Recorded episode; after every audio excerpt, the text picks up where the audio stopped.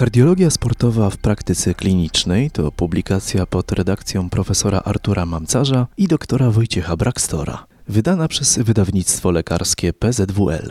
To opracowanie unikalne w skali kraju w tym temacie. Uwzględniono w nim wszelkie tematy, których znajomość niezbędna jest do poznania zarówno fizjologii, patologii, kliniki, jak i orzecznictwa sportowego. Czytamy fragment recenzji profesora Jacka Dubiela.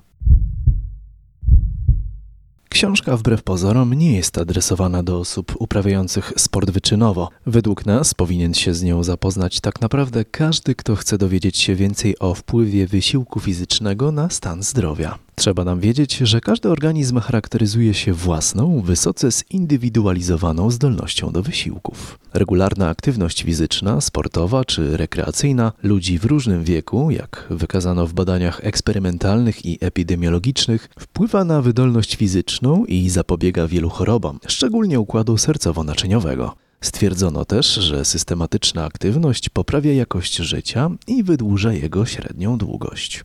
Aktywność fizyczna to podstawa nowej piramidy zdrowego żywienia, zgodna z najnowszymi zaleceniami Światowej Organizacji Zdrowia. Każdy, nawet przewlekle chory człowiek, powinien włączyć optymalną dla siebie dawkę ruchu do codziennego rytmu dnia.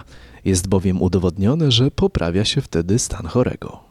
W książce znajdziemy m.in. wskazówki co do rodzaju preferowanej aktywności fizycznej, m.in. u osób z chorobami układu krążenia, w tym wadami zastawkowymi i wrodzonymi serca, u osób z astmą oskrzelową, cukrzycą, czy też u osób starszych. Warto zapoznać się z rozdziałem dotyczącym diagnostyki, w tym przeczytać, jak dokonuje się oceny wydolności fizycznej i dlaczego ma to tak duże znaczenie. Test wysiłkowy jest ważnym narzędziem w ocenie sportowców, zarówno wyczynowych, jak i trenujących wyłącznie rekreacyjnie czy w ramach programów rehabilitacji. Pozwala na ocenę wydolności pośrednią lub bezpośrednią, odpowiednie programowanie treningu i ocenę skuteczności stosowanych metod treningowych oraz ułatwia specjalistom podejmowanie decyzji o kwalifikacji do uprawiania sportu. Monitorowanie elektrokardiograficzne, również opisane bardzo dokładnie w publikacji, jest zalecane jako przydatna metoda w przypadku pacjentów ze strukturalnymi i elektrycznymi chorobami serca.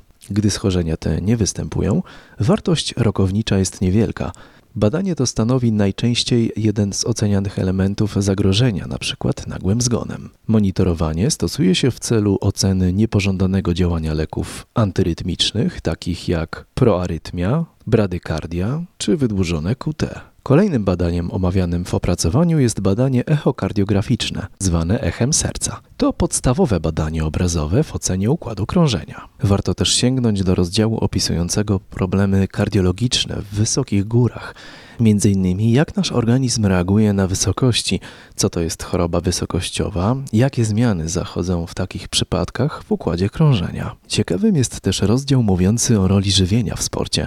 Sposób odżywiania ma bowiem kluczowe znaczenie w kształtowaniu wydolności sportowej. W rozdziale znajdziemy m.in. opis makroskładników diety, poznamy rolę odpowiedniego nawodnienia organizmu, znajdziemy informacje o suplementach wspomagających wydolność fizyczną. Kardiologia sportowa w praktyce klinicznej bez dwóch zdań stanowi wybitną lekturę na polskim rynku wydawnictw medycznych, z którą winni zapoznać się wszyscy lekarze, nie tylko ci zajmujący się kardiologią sportową.